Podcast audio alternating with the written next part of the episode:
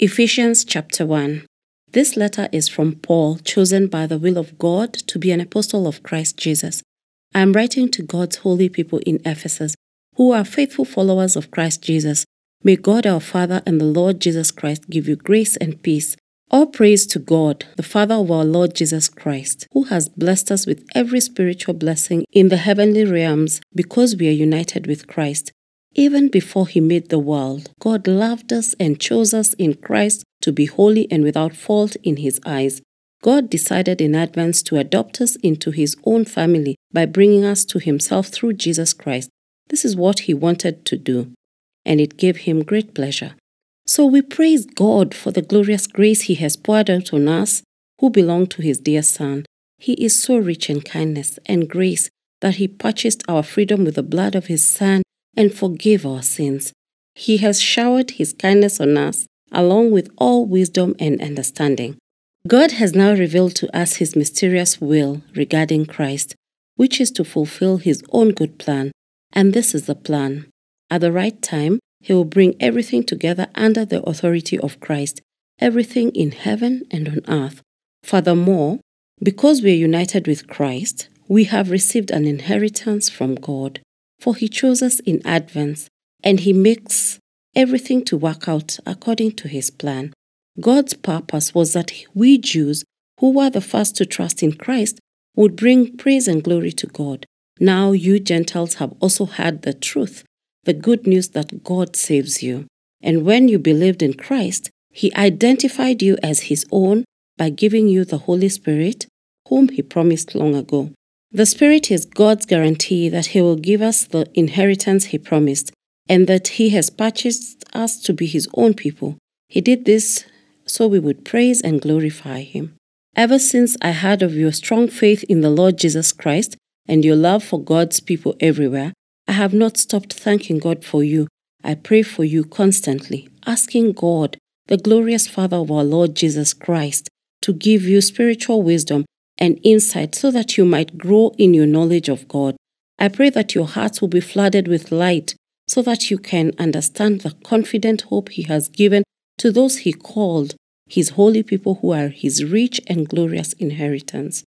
I also pray that you will understand the incredible greatness of God's power for us who believe in Him. This is the same mighty power that raised Christ from the dead and seated Him in the place of honor at God's right hand in the heavenly realms. Now he is far above any ruler or authority or power or leader or anything else, not only in this world, but also in the world to come. God has put all things under the authority of Christ and has made him head over all things for the benefit of the church, and the church is his body. It is made full and complete by Christ, who fills all things everywhere with himself. Ephesians chapter 2 once you were dead because of your disobedience and your many sins. You used to live in sin, just like the rest of the world, obeying the devil, commander of the powers in the unseen world. He is a spirit at work in the hearts of those who refuse to obey God. All of us used to live that way, following the passionate desires and inclinations of our sinful nature. By our very nature, we were subject to God's anger just like everyone else. But God is so rich in mercy, and He loved us so much that even though we were dead because of our sins, He gave us life when He raised Christ from the dead. It is only by God's grace that you have been saved. For He raised us from the dead along with Christ and seated us with Him in heavenly realms because we are united with Christ Jesus. So God can point to us in all future ages as examples of incredible wealth of His grace and kindness towards us, as shown in all He has done for us who are united with Christ Jesus. God saved you by His grace when you believed, and you can't take credit for this. It is a gift from God. Salvation is not a reward for the good things we have done, so none of us can boast about it. For we are God's masterpiece. He has created us anew in Christ Jesus so we can do the good things He planned for us long ago. Don't forget that you Gentiles used to be outsiders. You were called uncircumcised heathens by the Jews, who were proud of their circumcision, even though it affected only their bodies and not their hearts. In those days, you were living apart from Christ. You were excluded from citizenship among the people of Israel. and you did not know the covenant promises God had made to them. You lived in this world without God and without hope, but now you have been united with Christ Jesus. Once you were far away from God, but now you have been brought near to Him through the blood of Christ. For Christ Himself has brought peace to us. He united Jews and Gentiles into one people when, in His own body on the cross, He broke down the wall of hostility that separated us. He did this by ending the system of law with its commandments and regulations. He made peace between Jews and Gentiles by creating in Himself one new people from the two groups. Together as one body, Christ reconciled both groups to God by means of His death on the cross and our hostility towards each other was put to death. He brought this good news of peace to you Gentiles who were far away from him, and peace to the Jews who were near. Now all of us can come to the Father through the same Holy Spirit because of what Christ has done for us. So now, you Gentiles are no longer strangers and foreigners, you citizens along with all of God's holy people. You are members of God's family. Together we are his house built on the foundation of the apostles and the prophets, and the cornerstone is Christ Jesus himself. We are carefully joined together in him, becoming a holy temple for the Lord. Through him, you Gentiles are also being made part of this dwelling, where God lives by his Spirit.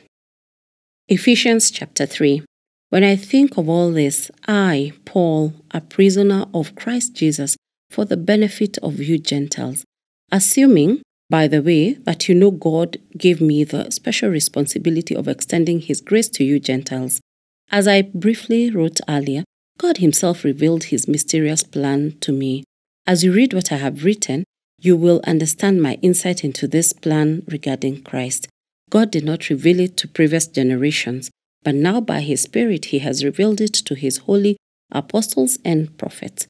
And this is God's plan both Gentiles and Jews who believe the good news share equally in the riches inherited by God's children. Both are part of the same body, and both enjoy the promise of blessings because they belong to Christ Jesus. By God's grace and mighty power, I have been given the privilege of serving Him by spreading this good news. Though I am the least deserving of all God's people, He graciously gave me the privilege of telling the Gentiles about the endless treasures available to them in Christ. I was chosen to explain to everyone this mysterious plan that God, the creator of all things, had kept secret from the beginning. God's purpose in all this was to use the church to display his wisdom in its rich variety to all unseen rulers and authorities in the heavenly places. This was his eternal plan, which he carried out through Christ our Lord. Because of Christ and our faith in him, we can now come boldly and confidently into God's presence. So please don't lose heart because of my trials here. I'm suffering for you, so you should feel honored. When I think of all this, I fall to my knees and pray to the Father, the creator of everything in heaven and on earth. I pray that from his glorious unlimited resources, he will empower you with inner strength through his Spirit. Then Christ will make his home in your hearts as you trust in him. Your roots will grow down into God's love and keep you strong. And may you have the power to understand, as all God's people should, how wide, how long, how high, and how deep His love is. May you experience the love of Christ, though it is too great to understand fully. Then you will be made complete with all the fullness of life and power that comes from God. Now, all glory to God, who is able through His mighty power at work within us to accomplish infinitely more than we might ask or think. Glory to Him in the church and in Christ Jesus through all generations forever and ever. Amen.